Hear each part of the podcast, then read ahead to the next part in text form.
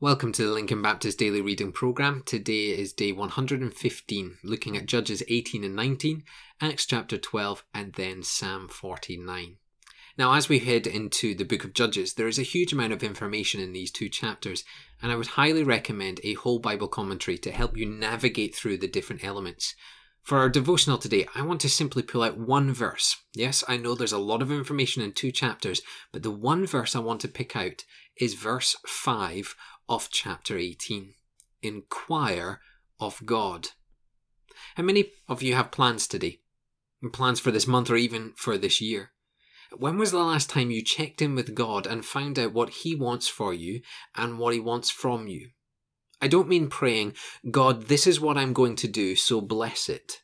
No, what I mean is going to God and saying, What do you want me to do today? Where are you leading me? What do you want to bless today? I feel we're in a time where we need to inquire unto God to find out what He wants so that we can faithfully live and serve. I would seriously encourage you today to sit before God, be still before Him, and ask this very simple question God, what do you want from me today? And may the Lord bless you as you humble yourself before Him and seek His leading. For now, let's head into the book of Acts. The early church, and specifically the leaders of the church, went through dreadful persecution. Chapter 12 opens with the murder and arrest of two church leaders. It was serious and dangerous business to be a follower of Jesus in this time.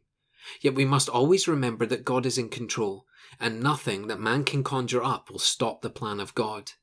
Peter was needed for the Lord's ministry, so the Lord rescued him from prison. When you read these verses about Peter's rescue, you can understand that the reaction from some was of madness. How is this even possible? You see, we can often think in an earthly way, but we need to remind ourselves that the battle is not earthly, it is spiritual. We do not wage war on sin and Satan by earthly means, we do it through spiritual means. And all that leads to a simple fact the Lord can do anything He so chooses. Angels, monumental prison breaks, bringing people to safety, if this fits with the plan and purpose of God, then it can and will happen. When we think on a spiritual level, slowly we will be less surprised by God and instead we will be fearful and in awe of our most holy God and the actions that he can take. The real incredible element, really, of chapter 12 is that the word of God spread, salvations increased, and the kingdom of God was increased dramatically. You see, nothing can stop God and His salvation from reaching to the very ends of the earth. And what joy it is to know that the Lord is always victorious. He never loses. He is never surprised. He is always on the throne. Does that not just lead you to say one simple word today? Hallelujah. Finally, we have Psalm 49.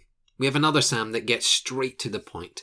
We often fear those who are successful, wealthy, and carry with them the air of importance. We fear them because they have the power on this earth to make our lives misery, or to become our enemy, or even hold in their hands the control of our future. Yet the psalmist writes, Why should we fear them? Whether wise or foolish, rich or poor, enemy or friend, we will all die and all meet our Maker. We cannot take anything off this earth with us, no matter how much we try to guard it.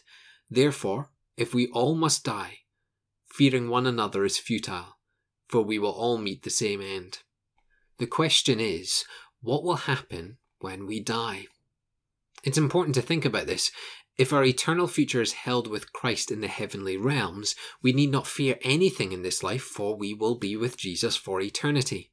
However, if we're not secure on this, we will live in such a way that tries to guard and protect our earthly success.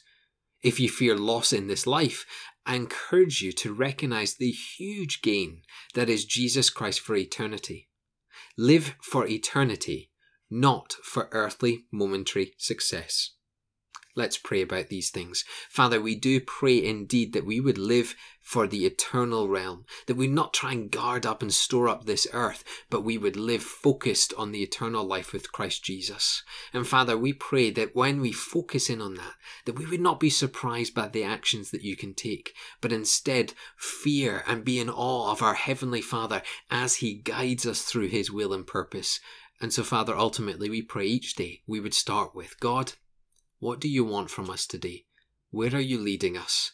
What do you want to bless today? And so we pray this in your name. Amen.